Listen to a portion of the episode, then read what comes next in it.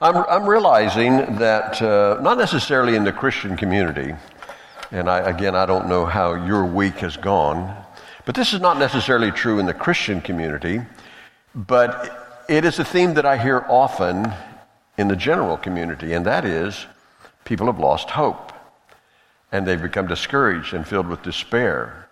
That shouldn't be true for us as believers. When we talk about this song, uh, that we have a hope, we have a, we have a God who gives us hope. It's amazing when you think about hope. A lot of people, when they say hope, they suggest to us, well, maybe it will happen and maybe it won't. Are, are you going to be at the dinner? I hope so. Are people going to stay six feet away from you? I hope so. Well, we, we don't know that for certain. But when Jesus gives hope, it is the expectation of certainty. It will happen. I love what Paul says in Romans chapter 15 and verse 13. This is, these are powerful words. Now may the God of hope, don't you love that? He's the God of hope. Fill you with all joy and peace in believing, so that you will abound in hope by the power of the Holy Spirit. If I'm speaking to someone this morning, right now, who has lost hope because you've taken your eyes off Jesus, right now, turn your eyes on Jesus. Let him fill you with hope. Let him fill you with joy. Because what we're going to find in the passage that we look at this morning, this is really what was going on with the disciples. Progressively, there was this shadow of doubt and uncertainty and confusion that was clouding their hearts and mind. And they weren't really carefully listening to Jesus, what he had to say to them. We'll see that more clearly as we look at the text. Join me in prayer this morning. Father God, we thank you that we can turn to you anytime. In fact, you, you were the one that said, I, have come to heal the brokenhearted. You're the one that gave the invitation Come unto me, all who are burdened and heavy laden, and I'll give you rest. You're the one that said, I will never leave you nor forsake you. You're the one, through the Apostle Paul, said, If God be for us, who can be against us? Oh God, thank you for being for us. And right now, many of us need to claim that in our hearts. Right now. We need to take our eyes up all the voices that are around us that are not flavored by you, uh, voices that are critical and judgmental and hopeless, and we need to listen clearly to the voice of truth. We ask, Holy Spirit, that you would help us do that even this morning as we look at this passage. And we pray this in our God of hope. In the name of Jesus, amen. Well, we've been looking at this 13th chapter of Matthew, and we're going to continue to look at that because Jesus is using this 13th chapter as a major transition in his ministry. We talked last week about that overview of eschatology, and eschatology simply meaning the study of end times. What's the future hold for us? And we want to see that what Jesus is doing right now is directly in relationship to that which he's always planned. Now, what was in the hearts of the disciples, and this is why they were a little discouraged and even confused, is that they, um, they were thinking that finally, this is the time that Jesus is coming back. This is when he's going to set up his kingdom. They didn't see they didn't see, the prophets of old didn't see that there would be this interim time, this time of separation. Been going on now for over 2,000 years in which Jesus was going to do something new. That is new to us, always known to Him, always planned by Him, but it's something that is new to us and what He desires to do. We see that even uh, later on in Matthew chapter 16, that when Jesus is asking the question, dealing with this theme of the church that is going to, this church age that we're living in, he asked the question of his disciples, who, who do you, who do men say that I am? And then even became more direct and said to the disciples, who do you say that I am? Peter got it right, and he said, Thou art the Christ, the Son of the living God. And Jesus said, Flesh and blood hasn't revealed this to you, but my Father who is in heaven has made that known to you. Peter was spot on right there. It was exactly the right answer. But then Jesus begins to talk about the centerpiece of this whole age in which we're living in. John the Baptist announced it, but I don't think he fully grasped its meaning when he said to Jesus when he was coming towards him, Behold the Lamb of God that takes away the sin of the world. This was the purpose of Jesus coming. It was to bring glory to the Godhead, Father, Son, and Holy Spirit, through the redemptive process, saving us for his glory. So, after Peter had been in that 16th chapter, an instrument of, um, of really re- revelation, then Jesus said very clearly, I- have got to go up to Jerusalem. And when I go up there, I'm going to suffer by the, at the hands of the chief priests, the scribes, the elders, and I'm going to be crucified. I'm going to die, and I'm going to be resurrected. Well, when Peter heard those, heard those words, they were deeply disturbing to him. Because Peter had in mind, having already witnessed some of the power that Jesus had, he's our champion. He's our hero. He's going to lead us to victory. We're going to go back under the glory days of King David. This is it. But then when this leader, Jesus, began to talk about his death, it was devastating to Peter. And Peter, not one to hold his tongue, spoke out and said, God forbid it, Lord, this shall not happen. I don't know if you've ever said that to God, what he's planning to do, and you say to him, no, that's not the way it's going to be, God. And so when he said that, the reason he said that is because in his mind, what Jesus was talking about did not fit within the scheme of expectation that Peter had. No, Jesus is not going to die. No, he's not going to suffer. No, he's, he, in fact, Jesus is going, in his mind, he's going to square those people away. He's going to get this finally leveled rightly, and he's going to rule with power and righteousness. But the Lord looks to Peter after he'd said that, and he said, Get behind me, Satan. And the reason he said that is, he said, You have your interest on the things of men and not the things of God. Do you know how easy it is to get your thoughts on yourself and on your circumstances and never ask the question, God, what are you doing? Where are you in this? Well, Jesus has to deal with these people, these disciples, and he does it all the way up until his ascension, all the way up until the Holy Spirit comes in Acts chapter 1. So he's willing to deal with them, but they had a lot to learn. I, I, think we have things to learn as well. So, what Jesus does in this 13th chapter of Matthew is he actually addresses this theme called the mystery, the mystery of the kingdom of God or the kingdom of heaven. And in the mystery, it is not, as we said last week, something that God didn't know about, or it's not like a who done it where you're trying to figure out who killed whom in a mystery novel.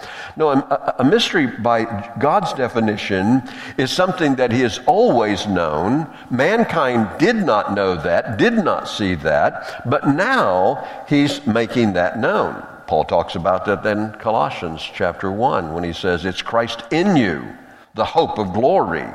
The temple is now you. It's not the temple that's going to be in Jerusalem. You're that temple. In this interim time, before he comes back and sets up his earthly kingdom, before he sets after the millennial reign the, the new heavens and the new earth, right now, the point of focus is the gospel of Jesus Christ.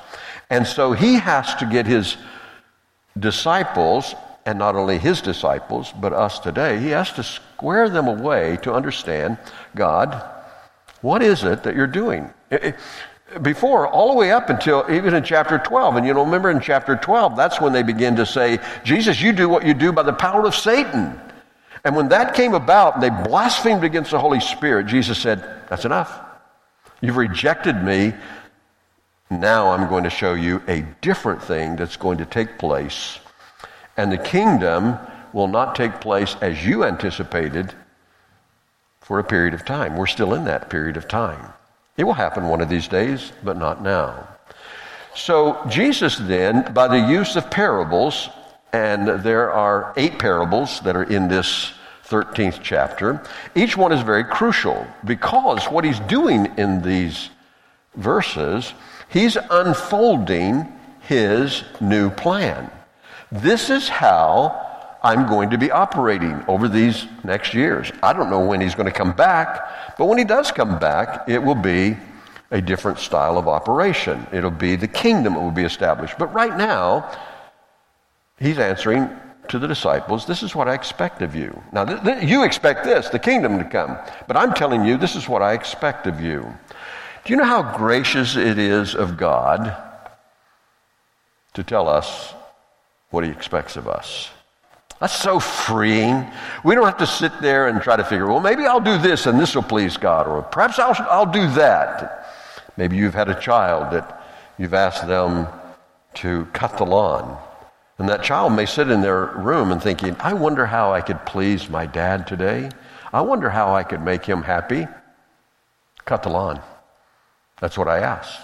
And I say that to the Lord Lord, how can I please you? Do what I'm asking you to do, believe what I'm saying in the midst of that. It's too easy for us to do like Peter, have the things of our own mind, what we want to do and how we want to do it, and miss the very thing that God is doing. So let's review a little bit what we've already seen so far in these parables. Now remember, a parable is taking a very common practical lesson in life or an illustration and through that common illustration, he's teaching us a spiritual truth. In this case, in the 13th chapter, he's beginning to tell his disciples, and the others that are not followers, those that are rejecting him, won't understand. But his disciples, he said, I expect you to understand. I want you to know what I'm doing. So he began to use parables so that they would understand, but the unbelieving world would not. So we've looked at two of those parables already. The first parable is the sowing of the seed. And what he's telling us then, as first place and most importance, spread the word sow the seed. You don't have to make any question about that. You, every morning when you wake up, you don't have to say, I wonder what God wants me to do today. The answer is spread the word.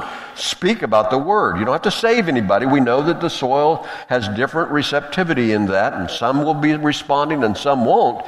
But your responsibility remains the same. And so he's telling his disciples, he's telling us today that we need to be people of the word. And in sowing that word, many will reject it but some will receive that, and it will be bountiful in that fashion. That's the first thing he tells us.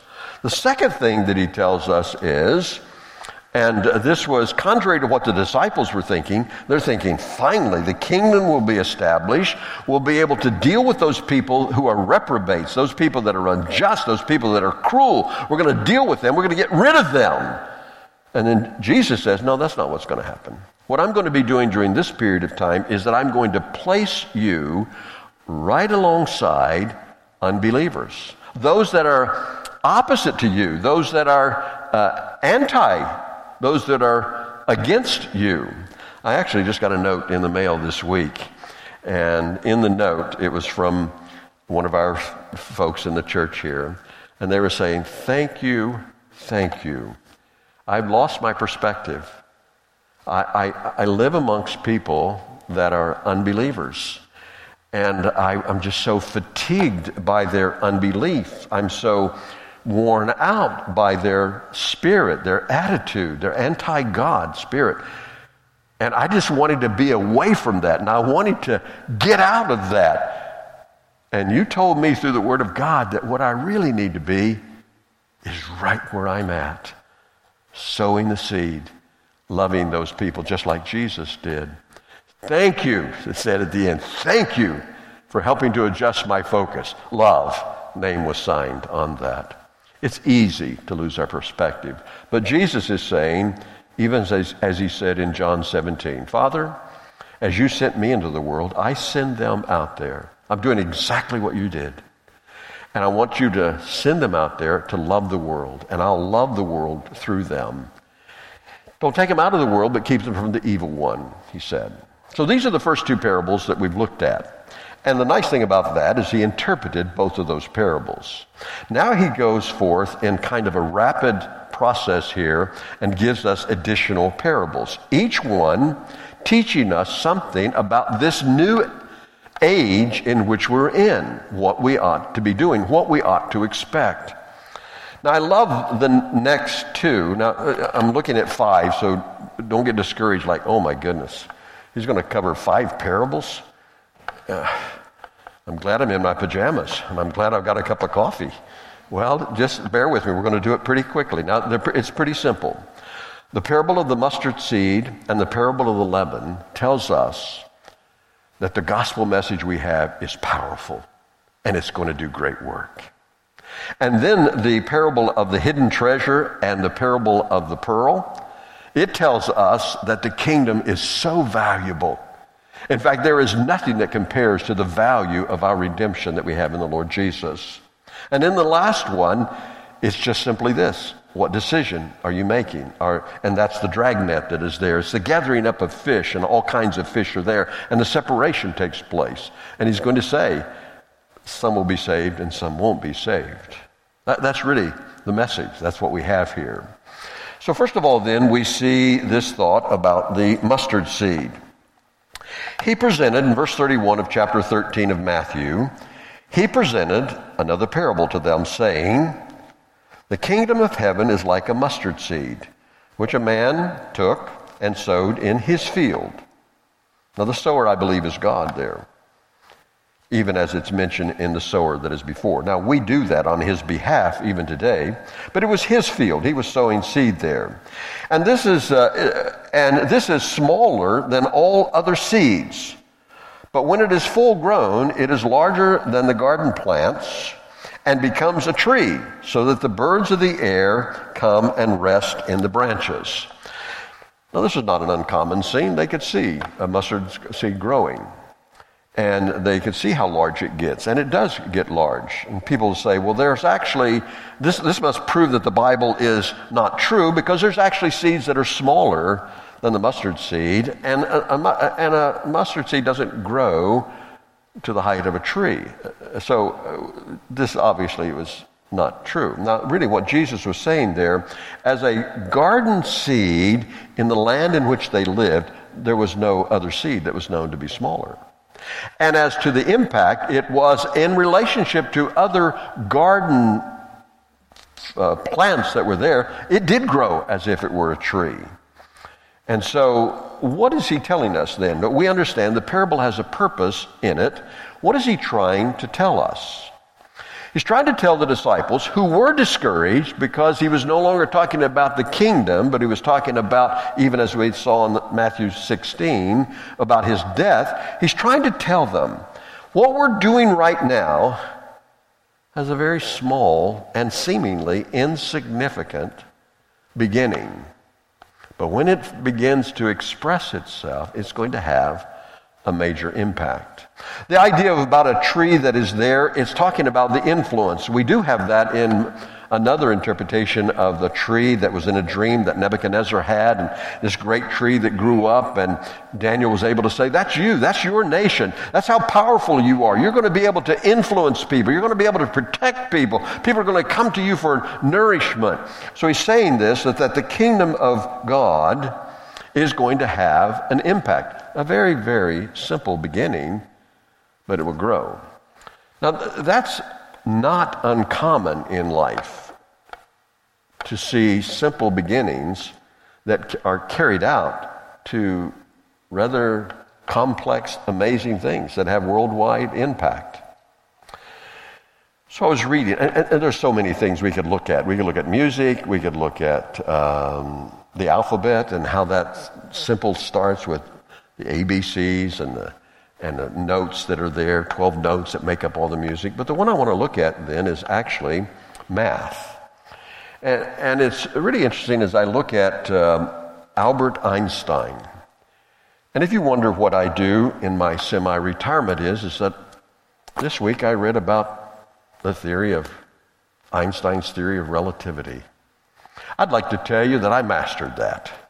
I barely could scratch the surface of gripping that. But I was pretty impressed by it. I'm more impressed by the fact that Albert Einstein started like every other child, counting to 10. Do you remember when your child could count to 10? I'm sure Albert Einstein's parents were the same way.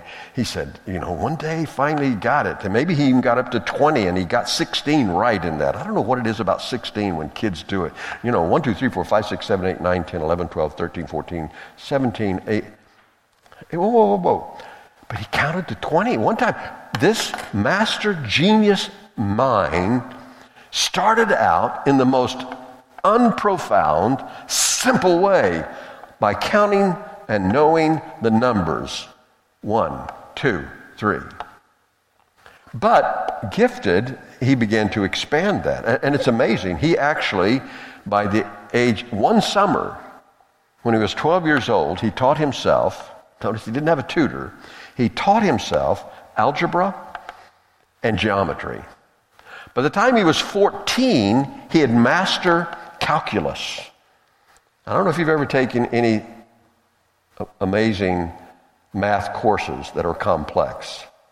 I, I remember even, and, and, it also goes into science because this uh, uh, E equals mc squared, energy equals mass and light multiplied uh, on the mass, and that creates, we get nuclear fusion from that and other things.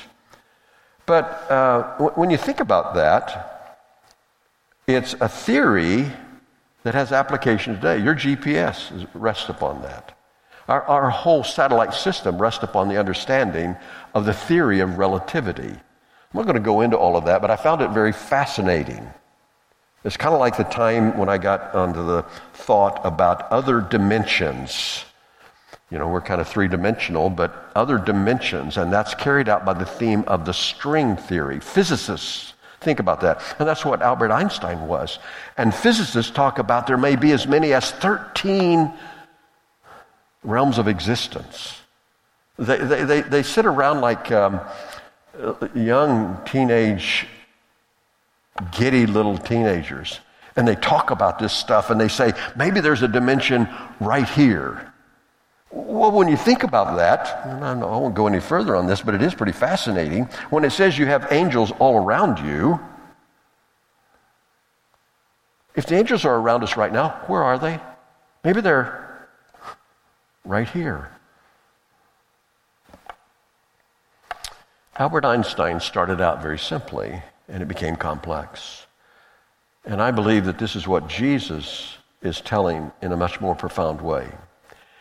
His birth was not very significant in terms of how he came about. Born in a manger, celebrated by a few people, an angelic host that was close by, and some that came to celebrate him, but very few. Um, and it was actually contrary to what anybody else would have done in celebrating Jesus. They would have had a much grander introduction. But here he is, this obscure virgin woman, Mary, her husband Joseph, in a, in a stable, being born. And this was the Christ child. This is the one who would grow to be Jesus who would takes away the sins of the world. And then we realize that Jesus is saying, like a mustard seed that starts very small, it will grow and it will expand.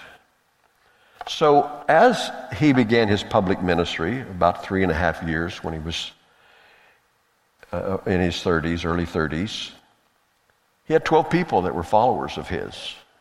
Even at the time of waiting for the Holy Spirit to come upon, they 120. So, there, so here we have 12 to 120, 120 people. Do you know how many Christians, now by name, whether they are authentically the children of God, do you know how many Christians there are in the world as of 2019? It's the world's largest religion. Three billion. Three billion. It's, no, it's, it's not three billion. It's um, one point something like eight. By 2050, they say it will be three billion. You say, well, how can it grow like that? Well, it's really very simple. It's the disciples being obedient to what Jesus said, sow the seed. When you think about this, even how multiplication takes place, and Paul was trying to teach Timothy this in 2 Timothy chapter 2 and verse 2. He said, Now listen, Paul says, The things I've taught you, you teach others so that others might teach others. It's a four generation thing there. So Paul then says, I have influence over three people. If you were to say, I'm really going to start spreading the gospel, and you decided that you were going to lead a thousand people to the Lord every year for the next 36 years, at the end of that time, you'd have led 36,000 people to the Lord. But if you'll follow the principle of multiplication, which what Jesus is teaching right here, and how the kingdom can expand, if you will reach three people with the gospel of Jesus Christ this year, and next year, those three people will reach three people. And the next year, and it goes on out for the next 36 years, you know how many people you reach? Over a million. Over a million. Jesus is telling his disciples, You think this is some kind of obscure, uh, backwoods type of thing that's going on? I'm telling you that what we're starting now is going to be revolutionary in nature. It's going to transform the world. Powerful. Aren't you glad that the message we have is powerful? It's true. It can change the world. That's what he says in the next illustration here. A little leaven. This is kind of interesting. If you look at verse 33, only one verse long. He spoke another parable to them. The kingdom of heaven is like leaven, which a woman took and hid in three pecks of flour until it was all leavened. Actually, you're talking about this is a similar expression that Abraham had when they were visiting the angels there with him, and they said, Let's prepare something. It's about 180 gallons of flour in our measurements. That's huge.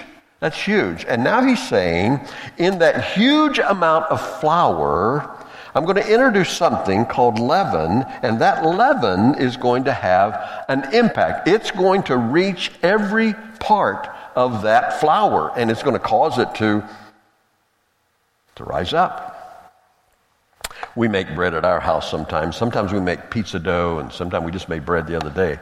I say we, it's actually Jan and I. I'm in the kitchen acting like I'm doing something, but she thinks I'm the master of yeast. She thinks I'm the only one that can get the water at the right temperature, particularly for pizza dough. And you put that in there, I just shake that little thing in there, and then it, I put it in with the flour.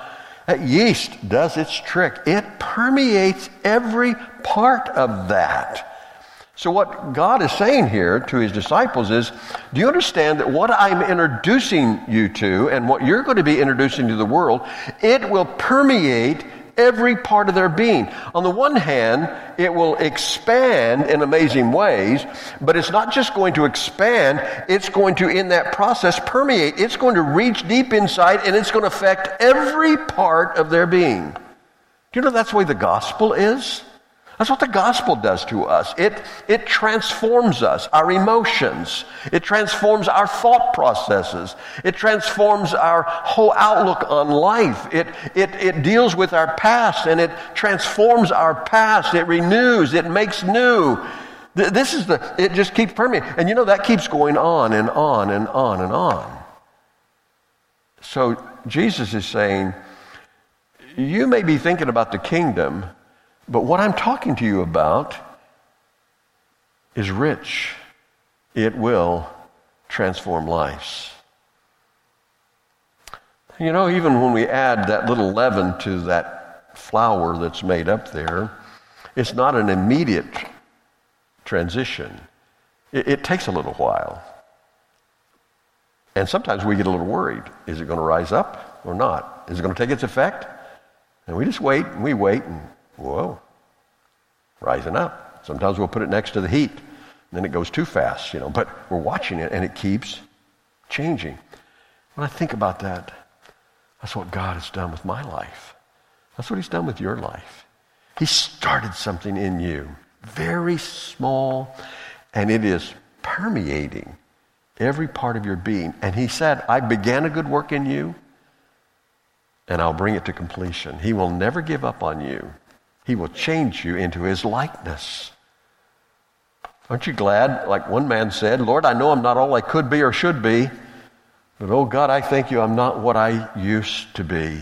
We are changing people. All right. For fear that you don't think I can get through these quickly, let's go to the third parable. Now, this, these next two parables that he gives to us really talks about the value. This talked, the, the mustard seed and the leaven talked about the impact. It is transforming in nature, it is powerful. Now he says, what people need to understand is what I'm sharing with you is the most, it's the richest, most valuable thing in all of life. He gives two illustrations along this way. Verse 44.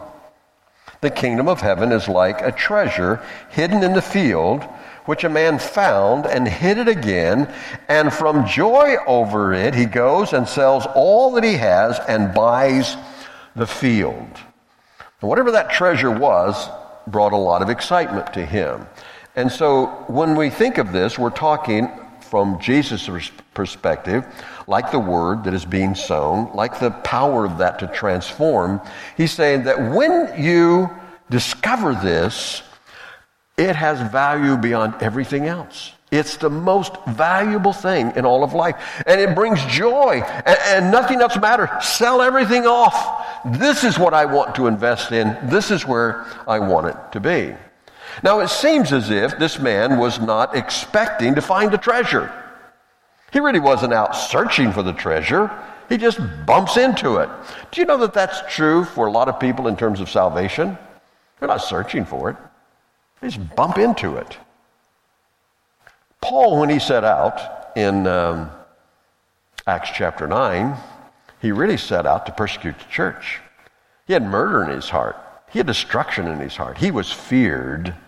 And so here he's on the way to Damascus, and suddenly he's struck blind by this great light, and God speaks to him, and he realizes that whatever is going on has more value to him than everything that he'd had before.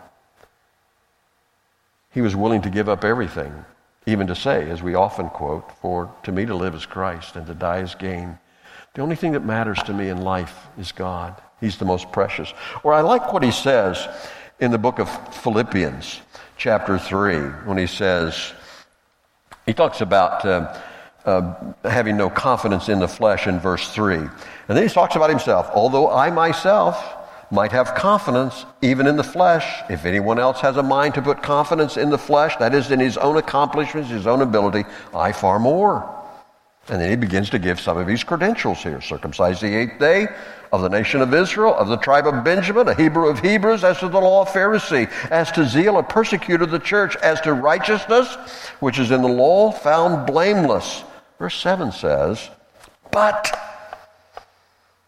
whatever things were gained to me, those things I have counted as loss for the sake of Christ.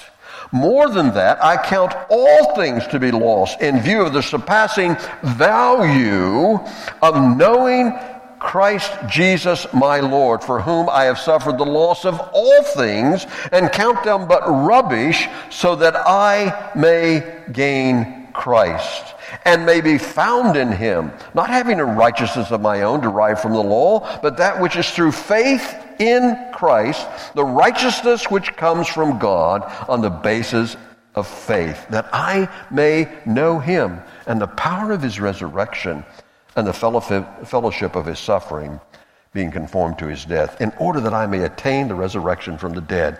What is he saying here? He said, Everything that I thought were great in my credentials have no value to me. What really has value to me is Jesus. And I think we can learn a lesson here because I think sometimes when we initially accept Christ, we're so overwhelmed by his wonderful, magnificent grace and mercy. But we lose sight of how precious he is, how wonderful he is. And we actually get our lives tainted. I believe that for us to really enjoy all that redemption means for us, it means 100% selling out to Jesus, following him every day. The second illustrations along the value of this is given to us in verse 45. Again, the kingdom of heaven is like a merchant seeking fine pearls. And upon finding one pearl of great value, he went and sold all that he had and bought it. That's telling us exactly the same thing. It's telling us that this man realized, and our story would have to be the redemption, salvation, planted by the word, the fruitfulness that comes out of this, that there's nothing that compares to that.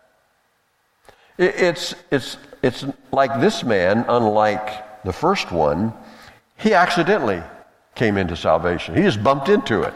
Wasn't even looking for it. But this person is searching. My life is so empty. It has no meaning. it, it is so futile. I've got to find something better. Now, we can find that in the, in the chapter before uh, Paul's conversion in the ninth chapter of Acts. In the eighth chapter, we have Philip and the Ethiopian eunuch. The Ethiopian eunuch was sitting there reading out of Isaiah chapter 53. What a wonderful chapter to read out of because it's talking about the, the sacrificial Lamb of God, talking about Jesus Christ. Philip goes up to him and he says, Do, do you know what you're reading? Do you understand that? He said, How can I understand it unless somebody explains it to me? So, so he knew that there was something missing in his life, and he was reading the right story. He just couldn't grasp it. And then somebody helped him embrace that. That was Philip.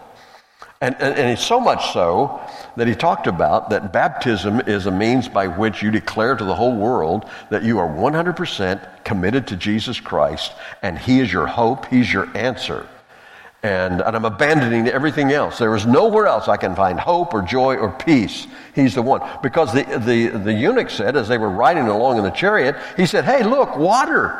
What keeps me from being baptized?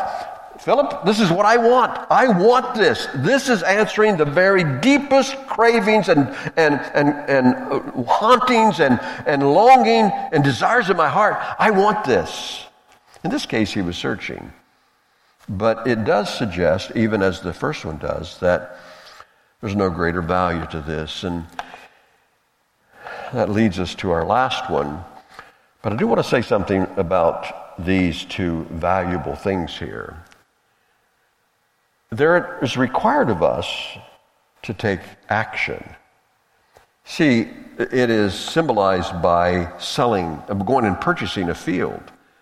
Uh, I'm going to take action here. I'm going to act upon the beauty of this gift. Or I'm going to sell everything I have and I'm going to buy this pearl because it has value. There's a responsibility that we have in terms of our salvation, and that is to act in faith to receive the gift.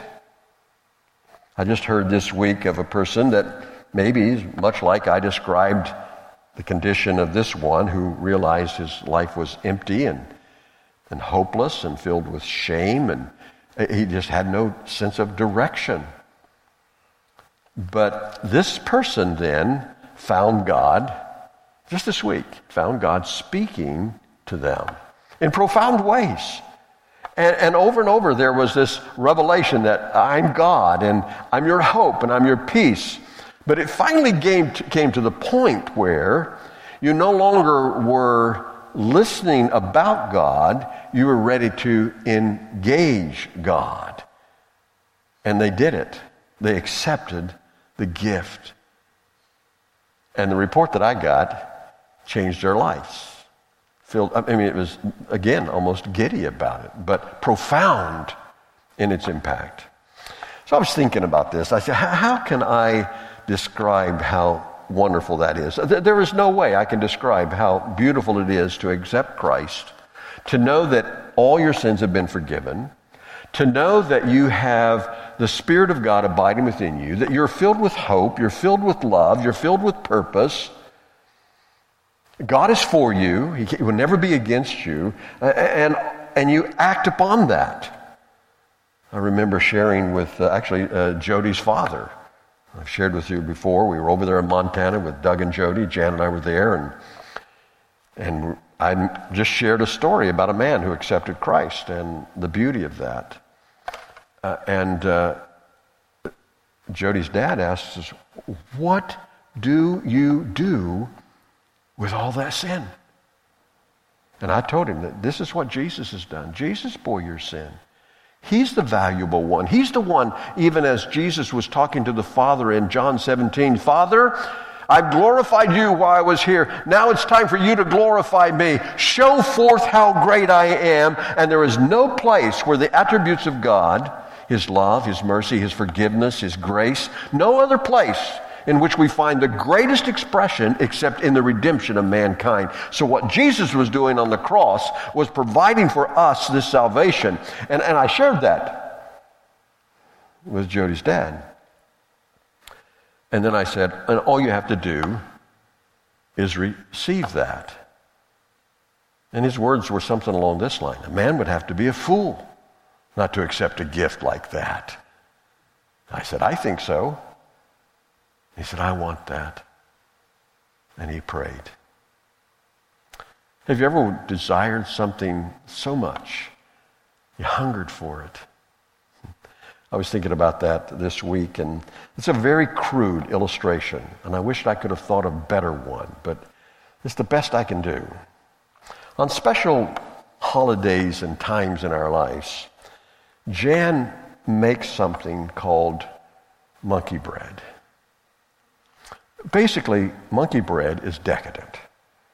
And you don't ask God to bless what you're eating and give thanks for it, you actually go straight to confession. Father, forgive me for what I'm about to do. Monkey bread is made, it's not a complex recipe. It's just made out of uh, Rhodes rolls, put into a Bundt pan. And what I love about Jan's is she doubles the goop recipe. And what that is, is butter, vanilla pudding, and brown sugar. You put that in there. And I'm going to tell you something. When you bite into that and you get a goop pocket, and you're in heaven. I mean, you're just there. Now, here's the thing about this. Now, forgive me for the crudeness of this illustration. I could look at that. I could smell it. I could thank her for baking it. I could tell her it looks delicious. It must be wonderful. But there's got to be some point if I think it's that great, I've got to feast on that. I've got to cut off a piece and start eating it. I've got to ingest it into my being. And when I do that, and the best way to do that is don't eat anything for about 8, 9, 12 hours. And let that be the first thing you eat. Now, I know that some of you are out there thinking, that much brown sugar? That much sweet? Yeah, that's right. And I love it. But when I, when I, when I bite into that, it's like, hmm. Now, as crudely as that illustration is, may I say to you that many years ago, when I bit into the beauty of Jesus and I ingested him into my being and I received the gift of the Holy Spirit and I knew that every awful thing that I'd ever done, every ungodly thing that I'd ever done, he dealt with. And he told me, whispered the sweetness of his love to me, and he said, Mike, I love you. And we've, we're on this journey together now, and I'll stay with you. And I said, Oh. And may I say to you that that sweetness of Jesus that I tasted on that day is still as sweet as it ever was. In fact, there's an old gospel song that says it, it gets sweeter as the days go by. It gets sweeter as the moments fly. His love is richer. His grace is deeper. And I more appreciate the gift that he gave to me at that time than I ever have in my life. Which brings us to our last and final parable here in this 13th chapter. Don't lose sight of what we've looked at. Sow the seed, he said. Do it in the midst of the world where there's hostility. Understand that when you do that, it has power. And when you do that, make sure you give the invitation for people to receive that because when they receive that, they will understand that nothing compares to the beauty of Jesus. Nothing is more valuable than Jesus. And they will abandon everything that they have considered of value in order to embrace Jesus. There is nothing more joyous in all of life than watching people do that, that which you yourself have done.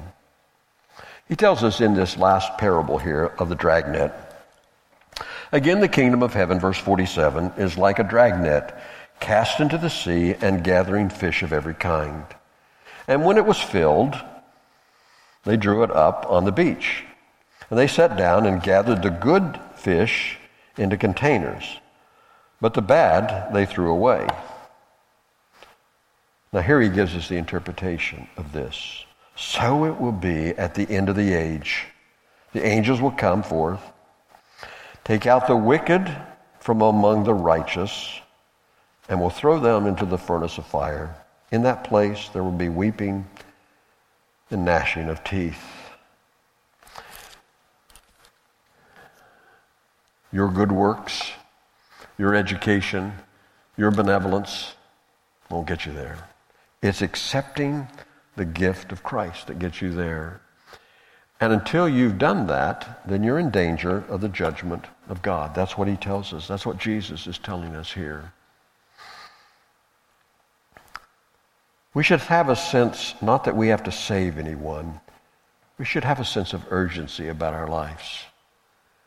That desires, that loves, even as Jesus loved, that said, you know, I'm not going to give up on you. I'm not going to abandon you. I'm not going to move away from you, but I'm going to keep sharing the love of Christ with you until that day that you understand the one I love, you can love as well and you can receive. And you know, you, you, you beg them in the name of Jesus repent, turn from your wicked ways, receive the gift that God has given. I say that to you this morning. Maybe you've never done that. Or maybe you think you've done it, but you really didn't find it that enjoyable. Maybe you had your own brand of what you thought it was. I'm talking about that which Jesus offers. I'm talking about the fullness of his presence. I'm talking about his love, his acceptance. I'm talking about his companionship. I'm talking about the completion of the inner part of your very being, the very purpose for which you were created, fulfilled and full and overflowing. Out of you shall flow rivers of living water. This one. And if you don't have that in your life, then you're not saved, my friend because that's the fruit of that acceptance. You went through some religious exercise, but you didn't receive that. And that's why he says, Jesus teaches us in the seventh chapter of Matthew, that I will say to some on that day, Depart from me, you workers of iniquity, I never knew you. You never really embraced me. You never had a life changing experience. You never knew the fullness of that joy, that peace. You never had me. But you know something? The net has not been thrown out yet. The fish are not being gathered. You still, this very moment, have the opportunity to say, Lord, I see Jesus now and I want him. Father God, we thank you that you've taught us so clearly in this passage. It's so simple and yet profound. Jesus is the way. Jesus is the truth. Jesus is the life. Jesus is the one that said, Come and I'll give you rest. Jesus is the one who came and dwelt among us, and we beheld him full of grace and truth. Jesus is the one who said, As many as received him, him, to them he gives the right to become the children of God. This is the day of harvest. This is the day of redemption. And we who know you, let us celebrate the fullness of that, even afresh and anew. And those that don't, may this be the day in which they begin the journey. Amen.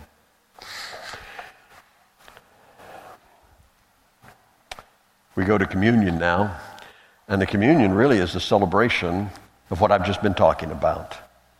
Jesus said that what I'm doing for you is so valuable and so beautiful and so fulfilling, I just never ever want you to forget. Never forget. He had to tell the church of Ephesus, you know, I'm, I'm a little against you. You've forgotten your first love. Jesus wants us to come back and hear it over and over again. He wants to say to us right now, I love you, but he wants to hear from us that we love him. We remember him.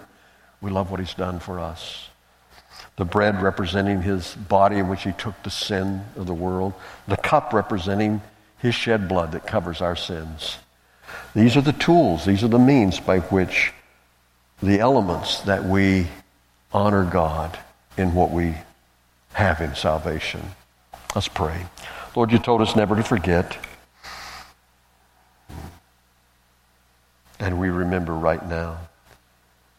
Lord, we need to come back to that day when we first embraced you. We, we need to recall the, the, the utter thrill and joy The commitment that we made with our lips and our lives that we said, Lord, I'll follow you anywhere. You're my hope, my peace. And Lord, I've been following you for a lot of years. You've never failed me. You've never rejected me. You've had to rebuke me. You've had to correct me. But you've never denied me. Even in my times of struggle. I think of what the songwriter said, Oh Lord, how can I say thanks? For all the things you've done for me, things so undeserved, yet you give to prove your love for me. The voices of a million angels cannot express my gratitude. All that I am, all that I hope to be, I owe it all to you. Lord, thank you. We remember and we give thanks. As you've taken your bread and you're prepared there, take this. Remembrance of the Lord. Eat.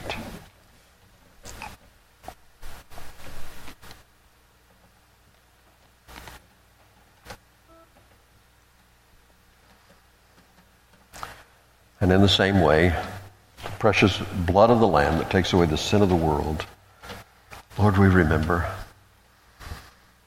and we give thanks. Take, drink.